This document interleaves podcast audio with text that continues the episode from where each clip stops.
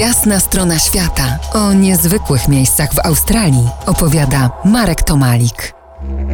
Wracamy do Had River, drugiego największego państwa na ziemi australijskiej, które w czasie swoich wędrówek po najmniejszym kontynencie odwiedziłem czterokrotnie na przestrzeni ostatnich kilkunastu lat.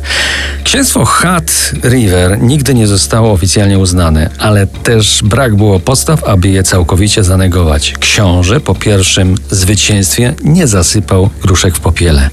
Umacniając swoją monarchię na ścieżce wojennej pozostaje do dziś. Powołany przez niego byt ma swój rząd w sile członków jego rodziny. Ma swoją pocztę i znaczki pocztowe. Ma swoją ponadwyznaniową religię, swoją flotę powietrzną, jeden samolot, a co?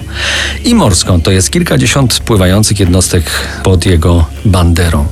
Ma kilkudziesięciu konsuli honorowych rozsianych po całym świecie. Ma też swoją walutę, dolar Had River.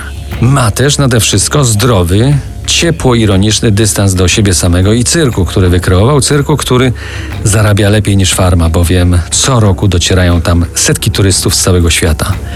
Rządy stanowe i federalne przymykają oko, ale najbardziej ich boli to, że obywatele księstwa, a tych stacjonarnych jest około 30, nie płacą podatków. W tym roku federalni przypuścili kolejny atak na księstwo, wymierzając domiar w wysokości 80 tysięcy dolarów.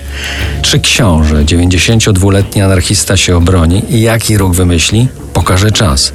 Dodam jeszcze, że dla marzących o drugim paszporcie jest to ciekawa i niedroga propozycja, warta 200 dolarów i kilku chwil uwagi. I tu życzę powodzenia, zapraszając za kwadrans na moją trzecią opowieść o samozwańczym księstwie Had River, gdzie spróbuję wytłumaczyć fenomen tego bytu.